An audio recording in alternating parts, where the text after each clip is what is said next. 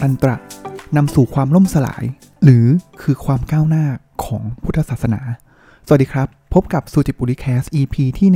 178สำหรับ EP นี้นะครับ คิดว่าน่าจะเป็น EP สุดท้ายนะครับของหนังสือที่ว่าด้วยเรื่องของการล่มสลายของพระพุทธศาสนา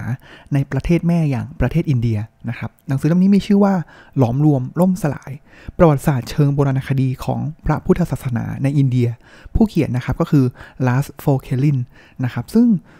เราเคยได้ยินนะครับว่าพุทธเนี่ยในบ้านเราเองนะครับ ก็จะมีพุทธนิกายตันตระ ซึ่งผมว่าหลายคนก็จะมองตันตระมีความเขาเรียกว่า controversial มาก ๆ นะครับ เพราะฉะนั้นหลักธรรมคำสอนต่าง ๆ เนี่ยจะค่อนข้างที่จะแหวกแนวไปจากพระไตรปิฎกนะครับ ที่ว่ากันด้วยเรื่องของคำสอนขององค์สมเด็จพระสัมมาสัมพุทธเจ้านะครับ หรือว่าอาจจะเป็นพุทธมหายานเนี่ยนิกายตันตระเองเนี่ยครับมีความที่จะแหวกแนวมากนะครับ มีความเป็นโลกียะ สูงมากนะครับ สามารถที่จะอยู่กับผู้หญิงได้ต่างๆ นานานะครับ ซึ่งก่อนหน้านี้เนี่ยมันผมว่าน่าจะ 10-20 ปีแล้วนะครับ เรื่องข่าวเช้าของพระนิกายตันตระในบ้านเราเนี่ยก็ค่อนข้างดังเลยทีเดียวนะครับเพราะฉะนั้นในประเด็นของวันนี้นะครับก็คือจะมาในส่วนของสุดท้ายแล้วนะครับว่าเอ๊ะในช่วงสุดท้ายก่อนที่พุทธเนี่ยจะล่มสลายไปจากอินเดียเนี่ยครับนิกายที่ยังอยู่ตอนนั้นเนี่ยคือนิกายตันตระท่านั้น สิ่งที่กล่าวถึงนะครับ มันก็จะมีนักวิชาการเนี่ยหลายแขนงนะครับ แขนงหนึ่งเลยเนี่ยที่อาจจะเป็นดั้งเดิมเนี่ยครับเขาก็บอกว่าพุทธล่มสลายเพราะตันตระนะครับ เพราะตันตระเนี่ยมีความเชื่อที่หรือแนวคำสอนที่ controversial มากๆนะครับ ในขณะเดียวกันเนี่ยหนังสือเล่มนี้นะครับ ผู้เขียนลาสโฟเคลินนะครับ กลับบอกอีกแบบหนึ่งนะครับ เขากลับบอกว่า มุมมองเดิมที่บอกว่าพุทธ เสื่อมเพราะตันตระเนี่ยเขาเสนอว่านี่คืออีกขั้นพัฒนาการของความก้าวหน้านะครับ ที่เนื่องจากว่าตันตระเนี่ยช่วยตอบตอบสนองความสนใจในความลึกลับของคนในช่วงนั้นเนี่ยเป็นอย่างดีนะครับ แล้วสามารถที่จะไปได้กับสังคมนะครับ แล้วก็กลมกลืนกับวัดปฏิบัติของคารวาสแต่เป็นอย่างไรเนี่ยเดี๋ยวมาในอีพีนี้กันนะครับ แต่ทีนี้ผมอยากจะย้อนเท้าความทบทวนก่อนนะครับ แล้วผมว่าถ้าเรา เข้าใจเนี่ยครับแล้วผมว่าผมอะพอเรามาทำพอดแคสต์เนี่ยพอให้ผมเนี่ยไล่เลียงว่าสิ่งที่เกิดขึ้นกับพุทธศาสนาในอินเดียเนี่ยเป็นอย่างไรบ้างจนถึงประมาณอพศหนึ่งประมาณพันกว่าปีหลังพุทธกาลนะครับที่พุทธศาสนาในอินเดียเนี่ยล่มสลายไปนะครับ ไล่เรียงนี้ครับ ประมาณหลังจากที่พระพุทธองค์นะครับ ได้เสด็จดับขันปรินิพานไป นะครับ อันนี้ผมอยากจะเสริมหนังสืออีกเล่มหนึ่งหน่อย เนื้อหาสาระสำคัญนะครับ ก็คือเป็นเนื้อหาที่ว่าด้วยเรื่องของพระไตรปิฎกนะครับ จริง ๆ แล้วเนี่ยก่อนที่พระพุทธองค์เนี่ยครับจะเสด็จดับขันปรินิพานนะครับก็อะแน่นอนครับก็จะมีมารนะครับมาทูลเชิญให้พระองค์เนี่ยลาสังขารนะครับ แล้วก็จริงๆแล้วมารวัสวัติมารเนี่ยครับก็คือต้องบอกว่าเป็นคู่ปรับที่พยายามจะให้พระพุทธเจ้าเนี่ยครับเหมือนเป็นคนที่ขัดขวางพระพุทธเจ้าเนี่ยมาตลอดนะครับ ไม่ว่าจะเป็นตั้งแต่ก่อนออดบวชตอนที่ คืนที่วันที่ตรัสรู้นะครับหรือว่าก่อนที่จะนิพพานเนี่ยครับก็จะเป็นคนที่ทูลเชิญพระองค์นะครับ แต่ว่าย้อนกลับไปนะครับ เมื่อชันษาที่ 35 ตอนที่พระองค์เนี่ยตรัสรู้นะครับ มารก็ทูลเชิญนะครับว่า ให้พระองค์เนี่ยในเมื่อตรัสรู้แล้วนะครับนิพพานเนี่ยทำไมให้ทำไมต้องเผยแผ่ด้วยทำไมไม่นิพพานไปเลยนะครับ แต่พระพุทธองค์เนี่ยก็มีภารกิจนะครับที่จะสั่งสอนคนนะครับพาคนต่างๆเนี่ยเพื่อที่จะหลุดพ้นด้วยเช่นกันนะครับ ทีนี้ตอนที่พระองค์เนี่ยครับเหมือนก็เหมือนเป็นการเงื่อนไขนะครับ ว่าพระองค์เนี่ยจะไม่นิพพานนะครับ ต่อเมื่อพุทธศาสนาเนี่ยยังไม่เข้มแข็งนะครับ เข้มแข็งอย่างไรนะครับ ก็คือมีพุทธบริษัทเนี่ยครบนะครับ ไม่ว่าจะเป็นภิกษุภิกษุณีนะครับ อุบาสกอุบาสิกานะครับก็คือฝั่งสงฆ์แล้วก็ฝั่งคารวาสครบถ้วนสมบูรณ์นะครับ ในขณะเดียวกันเนี่ยพระธรรมเนี่ยก็สามารถที่จะเป็นที่เข้าใจในหมู่พุทธบริษัทได้นะครับ แล้วก็ไม่ว่าจะมีการเหตุอะไรเกิดขึ้นเนี่ยพุทธบริษัทเนี่ยสามารถที่จะเหมือนเป็นกำแพงป้องกันให้ได้นะครับ นั่นคือเหมือนเป็นดำริของพระองค์นะครับ แล้วเมื่อทุกอย่างเนี่ยครบถ้วนแล้ว พระองค์ก็ ลาสังขารนะครับ ทีนี้ในแง่ของบทบัญญัติเนี่ยครับพระองค์เนี่ยไม่เคยบอกให้ลูกศิษย์นะครับหรือว่าพระสงฆ์ใดๆเนี่ยนับถือบูชาพระองค์ แต่ว่าสิ่งสำคัญที่พระองค์ให้บอกว่าเป็นเป็นสิ่งที่แทนพระองค์เอง สิ่งนั้นก็คือพระธรรมวินัย ธรรมวินัยเนี่ยประกอบด้วย2สส่วนนะครับ ซึ่งรวบมาแล้วเนี่ยก็คือพระไตรปิฎกนั่นเอง ธรรมะ ก็คือหลักธรรมคาสอนที่พระองค์เนี่ยสอนเพื่อที่จะไปสู่การหลุดพ้น ส่วนคำที่ 2 คือวินัย วินัยคือสิ่งที่ทำให้สงฆ์และผู้คนเนี่ยอยู่ร่วมกัน วินัยคืออะไรก็คือศีล 227 ข้อของพระสงฆ์นะครับแล้วก็ 300 กว่าข้อของภิกษุณีนะครับซึ่งปัจจุบันก็ไม่มีภิกษุณีแล้วนะครับแล้วก็ศีล5ศีลอุโบสถ8นะครับของคารวาสเพราะเมื่อมีครบถ้วนแล้วเนี่ยครับพระองค์ก็ดับขันบรินิพพานไปนะครับ ทีนี้พระองค์ก็วางหลักการนะครับจริงแล้วต้องบอกว่าหลักการพระองค์เนี่ยไม่ได้ไม่ได้แบบต้องสตริกมากนะครับ ว่าต้องเป็นศีล 227 ข้อ ไม่สามารถแก้ไขได้นะครับ แต่ว่าพระองค์บอกว่าในสมัยของพระองค์เนี่ยก็จะมีการที่บัญญัติวินัยเพิ่มเติมนะครับ ไม่ว่าจะเพื่ออะไรก็เพื่อที่จะอนุเคราะห์คฤหัสถ์นะครับ หรือว่าเพื่อตัดรอนฝ่ายภิกษุ ผู้ปรารถนาชั่วร้ายนะครับ เพราะมีเหตุอะไรเกิดขึ้นเนี่ยพระองค์ก็บัญญัติ ขึ้นมานะครับ แล้วก่อนที่พระองค์เนี่ยจะบริณิพพานไป พระองค์ก็บอกพระอานนท์แล้วก็บอกคารวะสงฆ์ต่างๆนะครับ บอกว่าครั้นเมื่อพระองค์ปรินิพพานไปแล้วเนี่ยข้อปฏิบัติไหนที่มันไม่ make sense นะครับ ก็สามารถที่จะปรับเปลี่ยนได้นะครับ เหตุการณ์ล่วงเลยมาครับ มันก็จะมีพระที่แบบออกนอกรู้นอกทางนะครับ ว่าอ้าวในเมื่อพระองค์เนี่ยสามารถอนุญาตให้ปรับเปลี่ยนได้ ใช่ไหมครับ เพราะฉะนั้นแล้วเนี่ยสิ่งที่เกิดขึ้นก็คืออ้าวทำไมไม่ปรับเปลี่ยนล่ะในเมื่อพระองค์อนุญาต แต่ทีนี้เนี่ยพอเรามันมีเริ่มมีการปรับเปลี่ยนเนี่ยครับโอ้โห มันฉีกแหวกแนวไป มันเลยทำให้เกิดการสังคายนา เกิดเป็นบัญญัติที่ชัดเจนนะครับ แล้วก็พุทธสายเทรวาสหรือหินายานดั้งเดิมเนี่ยก็คือเชื่อในศีล227 ข้อเชื่อในสิ่งที่พระเถระชั้นผู้ใหญ่เนี่ยครับส่องสอนมานะครับยึดไปเลยนะครับ ก็คือมีความเป็นอนุรักษ์นิยม นะครับมันก็จะเห็นนะครับว่าเฮ้ยมันก็มีเราปล่อยเสรีเกินไป มันก็จะแบบโอ้โหเนี่ยครับไปถึงตันตราไปถึงมหายานนะครับ แต่ถ้าเกิดสตรีทเกินไปแล้วก็จะเห็นว่าในศีล227 ข้อเนี่ยหลายข้อเลยก็ไม่เข้ากับบริบทในบ้านเราตอนนี้นะครับ การเวลาล่วงเลยผ่านไปนะครับ มันก็จะมีอย่างเงี้ย อันนี้เป็นสิ่งที่เกิดขึ้นนะครับ แล้วก็เป็นแนวทางที่พระองค์เนี่ยได้วางเอาไว้นะครับ จนถึงสมัยพระเจ้าอาโศกนะครับ ก็ผ่านมา 2 3 0 0 ปี ก็จะเป็นช่วงที่พุทธศาสนาเนี่ยครับ ก็ขจรกระจายไปไกลมากนะครับ เราจะเห็นหลักฐานทางโบราณคดีต่างๆนะครับ ไม่ว่าจะเป็น เสาหินอโศกต่างๆนะครับที่เป็นจารึกว่าสิ่งที่เกิดขึ้นพระเจ้าโศกทำอะไรบ้างนะครับ ซึ่งหนังสือเล่มนี้นะครับก็จะบอกว่าส่วนใหญ่แล้วก็จะมีหลักธรรมบ้างนะ แต่ว่าหลายผมว่าส่วนใหญ่เลยก็จะเป็นการเชิดชูตัวพระเจ้าอโศกมหาราชนะครับ ผ่านการเวลาต่อไปครับเรื่อยๆ จนถึงเรื่องของการที่พุทธเนี่ยมันก็เริ่มมีวิวัฒนาการไปเรื่อยๆนะครับ จากหลักฐานมาทางโบราณคดีเนี่ยสิ่งที่บอกก็คือว่า มี2อย่างส่วนนะครับ ถ้าเกิดเป็นทางโบราณคดีสถานที่นะครับ ก็คือเจดีย์สถานนะครับ ก็คือเหมือนเป็นสถูปตรงกลางเพื่อบูชาพระพุทธเจ้านะครับ แล้วก็จะมีการบูชาแบบเดี่ยวนะครับปัจเจนะครับ แล้วก็ก็คือคนเนี่ยไปเดินปัทักษิณรอบเพื่อแสดงความเคารพต่อพระพุทธเจ้า ก็คือสรีระหรือว่าอธิธาที่อยู่ในสถูปนั้นนะครับ ในขณะเดียวกันเนี่ยครับ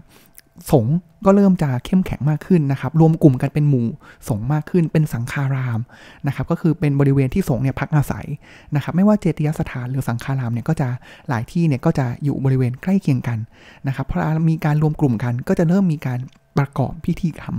ซึ่งพิธีกรรมเหล่านี้เนี่ยครับก็จะเป็นหมู่นะครับ ก็คือมีการเทศนะครับ มีการสวดมนต์นะครับต่างๆ อาจจะมีการร้องรำทำเพลงบ้างนะครับ เพราะฉะนั้นนั่นคือเป็นช่วงที่เกิดคอน FLICT แรกๆนะครับระหว่างปัจเจกนิยมกับชุมชนนิยมนะครับมันก็จะมีอย่างนี้ไปเรื่อยๆนะครับอีกความขัดแย้งหนึ่งนะครับที่อาจจะไม่กล่าวถึงไม่ได้นะครับ คือพลหมู่สงเนี่ยครับเจตนาของสงเนี่ยในแรกเริ่มเดิมทีเลยนะครับที่บวชเราบวชเข้าไป บวชไปเพื่อที่จะแสวงหาทางการหลุดพ้นนะครับ เพราะจะเป็นการปฏิบัติเพื่อตัวเองนะครับในขณะเดียวกันเนี่ยอ้าวถ้าเกิดปฏิบัติเพื่อตัวเองเนี่ยก็ การที่จะดำรงสืบทอดพุทธศาสนาเนี่ยก็จะลำบาก เพราะว่าปฏิสัมพันธ์ระหว่างคารวาสที่เป็นคนสนับสนุนฝั่งสงฆ์สังฆารามเนี่ยก็จะน้อยเพราะนั้นก็จะมีกลุ่มสงฆ์นะครับ ที่จะเป็นกลุ่มสังฆารามนะครับ ที่จะคอยมีปฏิสัมพันธ์กับคารวาสนะครับเพื่อดึงคารวาสเข้ามาเพื่อเผยแผ่ศาสนา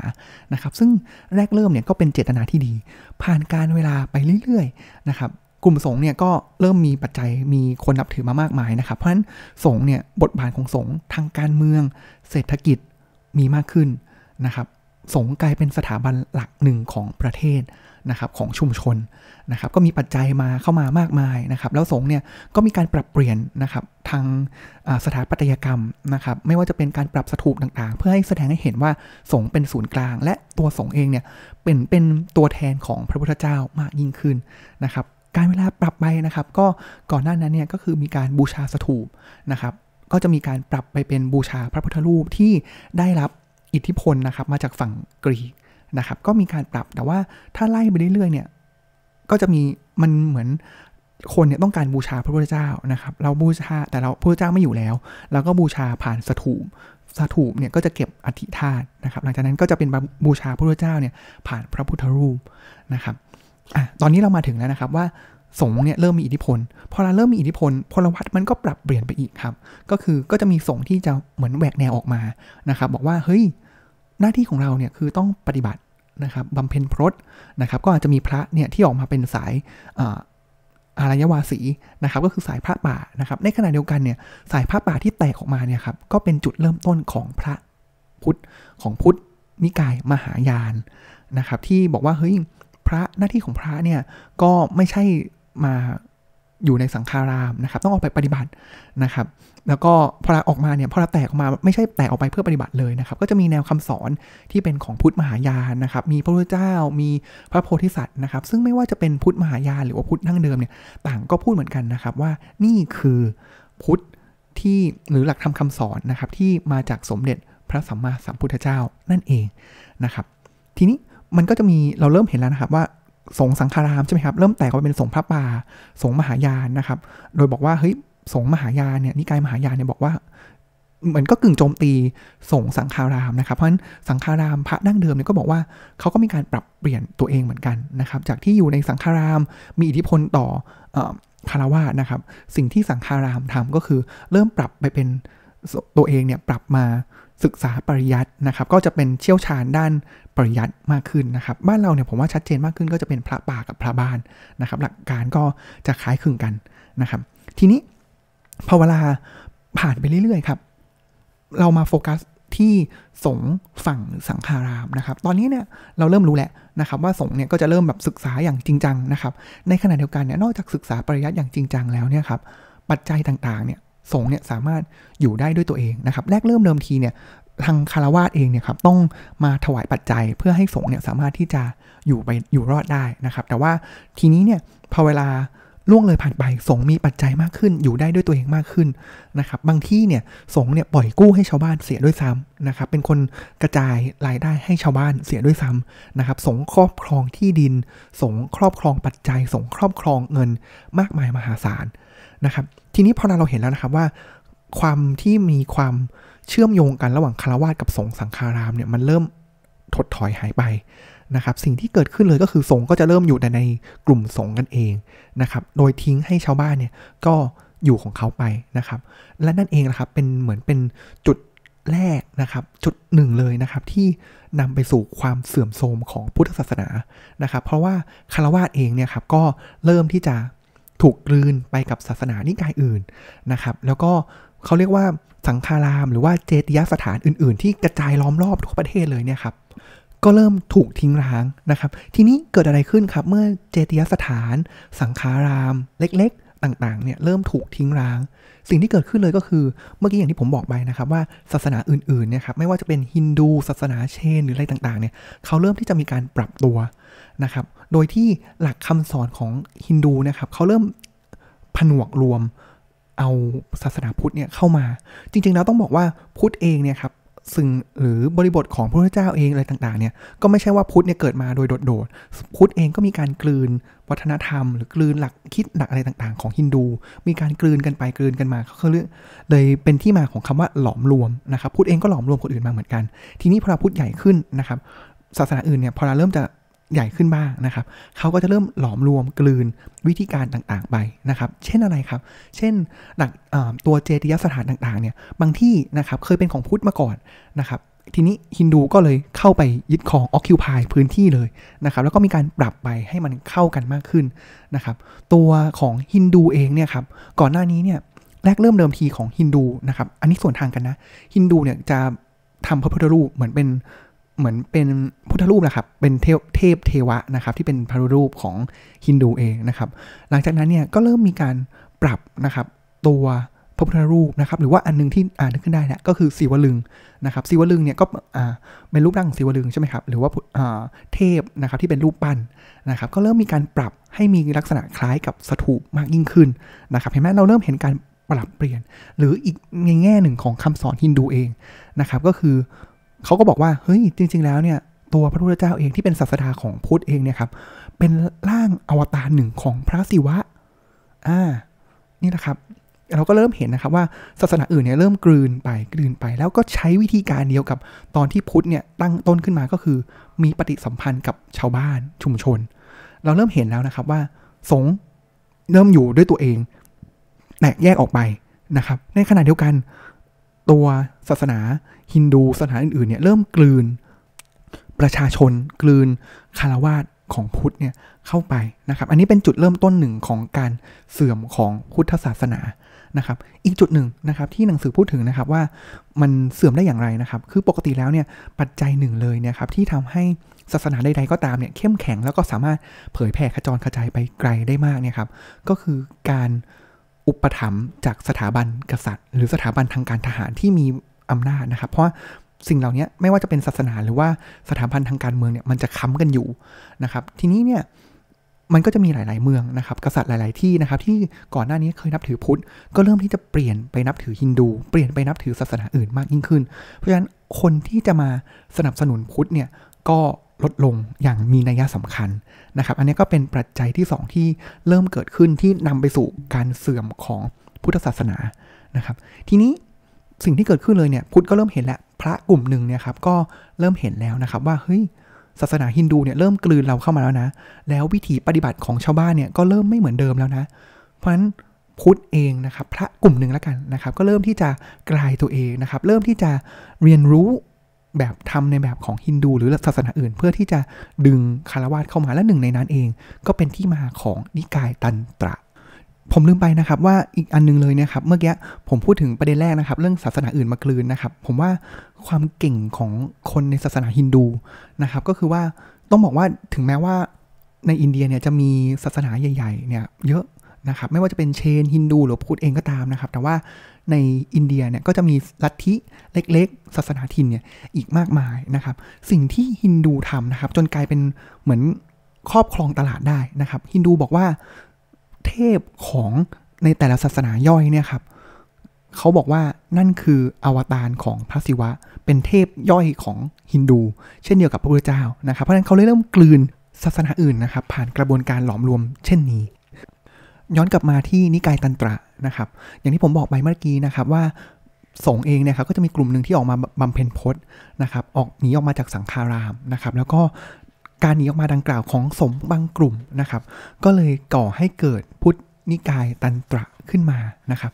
แล้วเขาบอกนี้เนื่องจากว่าตอนนั้นเนี่ยครับทัศนคตินี่ยครับของตันตระเองหรือพุทธ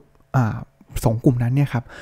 เปิดรับความเป็นโลกิยะมากกว่านิกายอื่นๆ ของพุทธนะครับ เพราะฉะนั้นแล้วเนี่ยพุทธแบบตันตระนะครับ จึงไม่ได้ปิดกั้นการมีปฏิสัมพันธ์กับคารวาสและสาวกในลัทธิอื่นๆ ซึ่งการเกิดขึ้นของพุทธตันตระนะครับ ก็เกิดขึ้นมาในช่วงเวลาเดียวกันนะครับ ขนานไปกับพุทธของอนิกายมหายานนะครับ มาลองลงรายละเอียดกันดีกว่าครับ ว่าเฮ้ยทำไมผมถึงบอกว่าพุทธแบบตันตระเนี่ยมันมี controversial ค่อนข้างมาก ในหนังสือนะครับ บอกนี้เขาบอกว่าที่มาของพุทธันตระเนี่ยครับมีความซับซ้อนแล้วก็คุมเครือ ยิ่งกว่าพุทธมหายานเสียอีกนะครับแล้วก็พุทธแบบตันตะแรกๆเนี่ยครับมักจะกล่าวอ้างคำสอนของเขาเนี่ยมาจากพระพุทธเจ้าโดยตรง เดี๋ยวลองดูกันนะครับว่าเขาสอนอะไรนะครับหากแต่คำสอนเหล่านั้นเนี่ยถูกซ่อนไว้จนกว่าจะถึงเวลาอันสมควรนะครับแล้วก็จริงก็มีความใกล้เคียงกับหลักคิดของมหายาน สิ่งที่ตันตระสอน นะครับก็คือจริงๆตันตระเองเนี่ยครับก็มีการรับเอาพิธีกรรมนะครับจากหลายลัทธิเนี่ยมาปรับใช้นะครับแล้วก็ปรับใช้อย่างเสรีด้วยนะครับมีเช่นนะครับมีการใช้เวทมนต์คาถาหรือสิ่งเหนือธรรมชาติ เพื่อกระตุ้นการบรรลุถึงนิพพาน เพราะว่าถ้าเกิดปฏิบัติแบบพุทธดั้งเดิมนะครับก็ใช้เวลานานนะครับก็ใช้เวทมนต์คาถาไปเลยนะครับ เพื่อให้ shortcut ได้เร็วยิ่งขึ้นนะครับ แล้วก็พุทธแบบตันตระเนี่ยครับ มักให้ความสำคัญกับสิ่งที่เป็นระดับโลกียะนะครับ ก็คือกล่าวได้ว่าการเข้าถึงอำนาจเหนือธรรมชาตินั้นสำคัญยิ่งกว่าการบรรลุนิพพานเสียอีก นอกจากนี้นะครับพิธีกรรมต่างๆนะครับของตันตระเนี่ยมุ่งเน้น การจงใจละเมิดข้อห้ามทางสังคมเป็นหลักนะครับเขาบอกนี้วรรณกรรมตันตระเนี่ยมักจะกล่าวถึงการร่วมเพศกับสตรีวันณะต่ำการรับประทานเนื้อสัตว์ การแวะเวียนเข้าไปเจริญภาวนา ในบริเวณชาปนสถานเป็นประจำนะครับ พฤติกรรมเหล่านี้เนี่ยล้วนละเมิดข้อห้ามทางสังคมนะครับ ซึ่งมองว่ามันเหมือนเป็นการแสดงออกของพลังเหนือธรรมชาติ ว่าแต่ทำไมเขาถึงคิดเช่นนั้นนะครับเขาบอกนี้เขาบอกว่า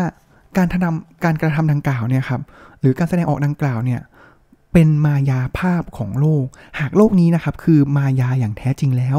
ฉะนั้นการร่วมเพศกับสตรีวันณะต่ำณชาปนสถานก็ย่อมเป็นมายาด้วยเช่นกัน และด้วยเหตุนี้จึงไม่ถือเป็นการละเมิดข้อห้ามทางศีลธรรมแต่อย่างใด เป็นไงบ้างครับ controversial เนาะก็เลยแบบว่าเฮ้ยทุกอย่างมันเป็นมายานี่ เพราะฉะนั้นการทำผิดอะไรเงี้ยมันก็มายาด้วยเช่นกันเพราะwhy care ล่ะทำไมต้อง care ด้วยล่ะ ทีนี้เราเมื่อเราพูดถึงโลกิยะของตันตระแล้วนะครับจริงๆมาดูว่าหลักธรรมคำสอนของอหรือหลักคิดของอตันตระเป็นอย่างไรนะครับ ตันตระบอกงี้ครับว่า การเจริญสมาธิของตันตระเนี่ยครับเน้นไปเพื่อการสร้างนิมิต เกี่ยวกับแผนผังจักรวาลนะครับอันซับซ้อนแล้วก็เรียกว่าเป็นมณฑลนะครับแล้วก็มณฑลเนี่ยคือสัญลักษณ์อันซับซ้อน และมีความหลากหลายอย่างยิ่งนะครับแผนผังของเหมือนเหมือนเป็นแผนภาพนะครับของจักรวาล แผนที่จักรวาลนะครับบางที่เนี่ยศูนย์กลางของมณฑลเนี่ยก็คือมีเขาพระสุเมนตรงกลางนะครับล้อมรอบด้วยบรรดาภูเขาที่อยู่ต่ำกว่าแผ่นทวีปนะครับแล้วก็มีมหาสมุทรที่ล้อมรอบผืนแผ่นดินเอาไว้นะครับแต่ภาพมณฑลบางที่เนี่ยก็คือใช้ปราสาทเป็นศูนย์กลางนะครับหรือว่า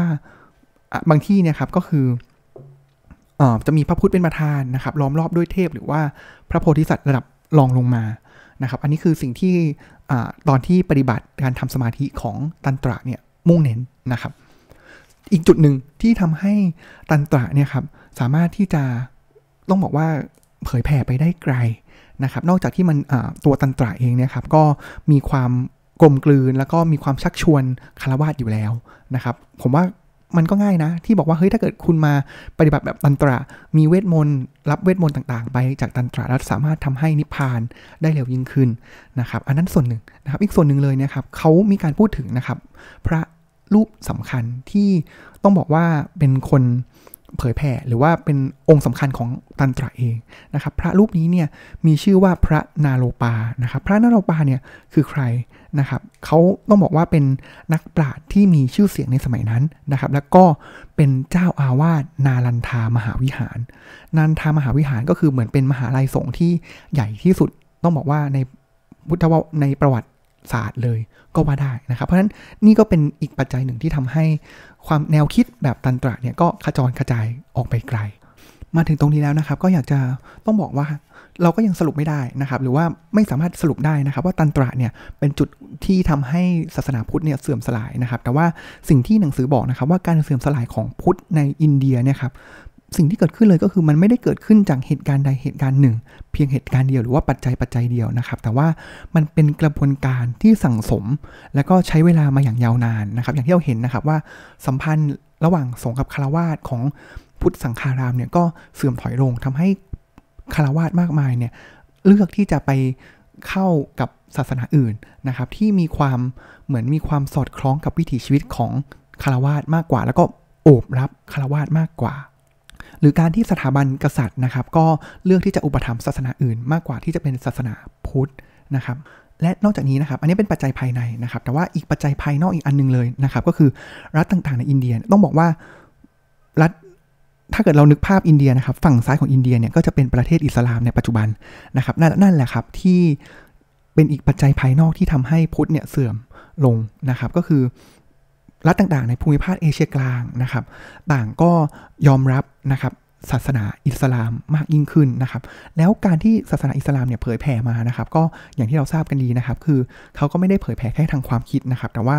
ก็เป็นการ ใช้กำลังกันนะครับในการที่จะะระหว่างสงครามระหว่างรัฐอิสลามกับรัฐที่เป็นพุทธ หรือว่ารัฐที่เป็นฮินดูนะครับก็มีการทำสงครามกันนะครับแล้วศาสนารัฐของอิสลามเนี่ยก็สามารถเอาชนะได้ แล้วศาสนาอิสลามเนี่ยก็เริ่มที่จะกลืนเข้ามาเรื่อยๆนะครับอันนั้นเนี่ยเป็นอีกปัจจัยหนึ่งที่กวาดล้างนะครับทำให้พุทธในอินเดียเนี่ยก็หายไป แต่ว่าสิ่งที่หนังสือเล่มนี้บอกนะครับ แล้วผมว่าก็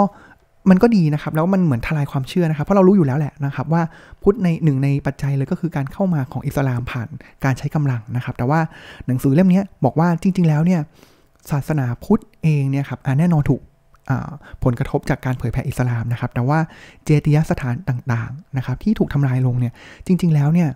หลายที่เลยเนี่ยเรามักคิดว่าอิสลามเข้ามาแล้วทำลาย แต่ว่าเขาก็มีการศึกษานะครับว่าก็ น้อยเปอร์เซ็นต์นะครับอาจจะเราอาจจะคิดว่า 80%เนี่ยถูกทำลายโดยอิสลาม แต่หนังสือบอกว่าจริง ๆ แล้วเนี่ยอาจจะมีแค่ 20%เท่านั้นนะครับที่ถูกทำลายโดยศาสนาอิสลามนะครับแล้วก็ในช่วงประมาณคริสตศตวรรษที่ 13ถึง15นะครับก็เป็นช่วงที่ประชาชนนะครับก็ฮินดูสมัยนั้นนะครับแล้วก็ส่วนหนึ่งก็เป็นพุทธเนี่ยก็ถูกบังคับนะครับแล้วก็ให้มาเปลี่ยนมานับถือศาสนาอิสลามนะครับอันนั้นก็จะเป็นปัจจัยผมว่าปัจจัยหลักเลยแหละ ในช่วงสุดท้ายของหนังสือนะครับ ก็มีคำถามนะครับที่สำคัญอันนึงเลยก็คือ แล้วชะตากรรมของพุทธศาสนาในอินเดีย ภายหลังการล่มสลายล่ะเป็นอย่างไรนะครับ ก็คือช่วงประมาณคริสตศักราชที่ 1,200 นะครับ ก็คือช่วงนั้นเนี่ยเป็นช่วงสำคัญนะครับที่คณะสงฆ์ต่างๆเนี่ยครับพากันอพยพออกไปจากอินเดียนะครับ แล้วก็พอหลังจากนั้นเนี่ยครับ มีสงครามมีอะไรต่างๆนะครับ เมื่อปราศจากสังคารามอันเป็นที่พักอาศัยและหอสมุดแล้วทำให้พุทธศาสนาแนวปริยัติแล้วก็สงฆ์ที่ปฏิบัติในสายดังกล่าวเนี่ยจำเป็นต้องอพยพไปยังเทือกเขาฮิมาลัย ไปจีน ไปเอเชียตะวันออกเฉียงใต้ ในขณะที่สงฆ์บางรูปนะครับ อาจจะเป็นสงฆ์สายพระป่านะครับ ก็หันไปใช้ชีวิตทางโลกอย่างคารวาสหรืออาจไปสู่วิถีปฏิบัติแห่งพรตด้วยการล่อนเล่พเนจรไปตามที่ต่าง แล้วในส่วนของพระสายตันตระละเป็นอย่างไรนะครับ สายตันตระเองเนี่ยครับเนื่องจากว่าพระตันตระนะครับพุทธเนี่ยพุทธตันตระนะครับไม่ได้ถือครองที่ดินนะครับแล้วก็ไม่ได้รับการสนับสนุนจากราชสำนักนะครับเพราะฉะนั้นการโจมตีจากมุสลิมหรืออิสลามเนี่ยก็จะไม่ได้ส่งผลมากนักนะครับทำให้สงตันตระเนี่ยไม่ได้ตกเป็นเป้าโจมตีนะครับแล้วก็สามารถที่จะอาศัยอยู่บริเวณรอบนอกนะครับหรือว่าตามบริเวณซากปรักหักพังของสังคาราม และเจติยสถานของพุทธได้ นะครับหลังการล่มสลายของพุทธสายพระอาราม หรือสังฆารามแล้ว และนั่นเองนะครับทำให้สงฆ์นะครับฝั่งตันตระเนี่ยสามารถที่จะอยู่ในสังคมนะครับร่วมโลกกับนักบวชชาวฮินดู แล้วก็นักบวชเชนต่อไปได้นะครับเพราะฉะนั้นหนังสือเล่มนี้กำลังบอกว่าใช่นะครับว่าตันตระก็เป็นเหมือนเป็นการยื้อพุทธอีกช่วงระยะเวลาหนึ่งแตกออกมาอีกนิกายหนึ่งนะครับ แต่ว่าไม่ใช่ สาเหตุที่ทำให้พุทธล่มสลายนะครับ พุทธล่มสลายเพราะปัจจัยอื่น ๆ ที่เกิดขึ้นด้วยตัวพุทธดั้งเดิมเองนะครับ แต่ว่าตันตะเนี่ยก็ถึงแม้จะเป็น controversial แต่ว่าก็สามารถที่จะดำรงอยู่ในอินเดียได้นะครับ แต่ว่าอาจจะไม่ได้ใหญ่มากนัก แต่ก็กลมกลืนไปกับศาสนาอื่นนะครับก็เป็นตอนที่ยาวนะครับ แล้วก็เป็นหนังสือที่ผมเล่าถึง 4 ตอนเลยนะครับ ที่ว่าด้วยเรื่องของหลอมรวมล่มสลาย มันทำให้มุมมองพุทธเรา ลึกซึ้งมากขึ้นนะครับ เข้าใจอะไรต่างๆ มากยิ่งขึ้นนะครับ แล้วอย่างที่ผมบอกใน EP แรก ๆ เลยนะครับ ของอซีรีส์นี้หนังสือชุดนี้นะครับ ก็คือมันเหมือนกับมันอาจจะไม่ได้ชัดขนาดนั้นนะครับ แต่ว่ามันทำให้เหมือนผมเนี่ยไปอยู่ในเหตุบางเหตุการณ์ของสมัยนั้นนะครับ ว่าเอ้ยมันเกิดอะไรขึ้นบ้าง ผ่านโบราณคดี ผ่านสถาปัตยกรรมต่างๆนะครับ แล้วก็ผ่านหลักฐานทางวรรณกรรม ซึ่งก่อนที่จะจบ EP นี้นะครับ ผมว่า ก็เป็นสิ่งคำถามหนึ่งที่เราคิดนะครับ แล้วก็ผมว่าน่าจะชวนคิดแหละครับว่าเราเห็นแล้วนะครับว่าพุทธในอินเดียเนี่ยล่มสลายไปได้อย่างไร พุทธที่เข้มแข็งมากในอินเดียล่มสลายได้อย่างไรนะครับ แล้วเราสามารถที่จะนำความรู้หรือว่าบทเรียนต่างๆ เหล่านี้เนี่ยมาป้องกันไม่ให้พุทธในบ้านเรา ในฐานะที่เราเป็นคนพุทธคนหนึ่งเนี่ยป้องกันไม่ให้พุทธในบ้านเราล่มสลายเชกเช่นกับอินเดียได้อย่างไร นะครับสำหรับวันนี้ก็ขอบคุณที่ติดตามรับฟังสุจิบุรีแคสนะครับ แล้วก็ติดตามใหม่ได้ในตอนหน้าสำหรับวันนี้ขอกล่าวคำว่า สวัสดีครับ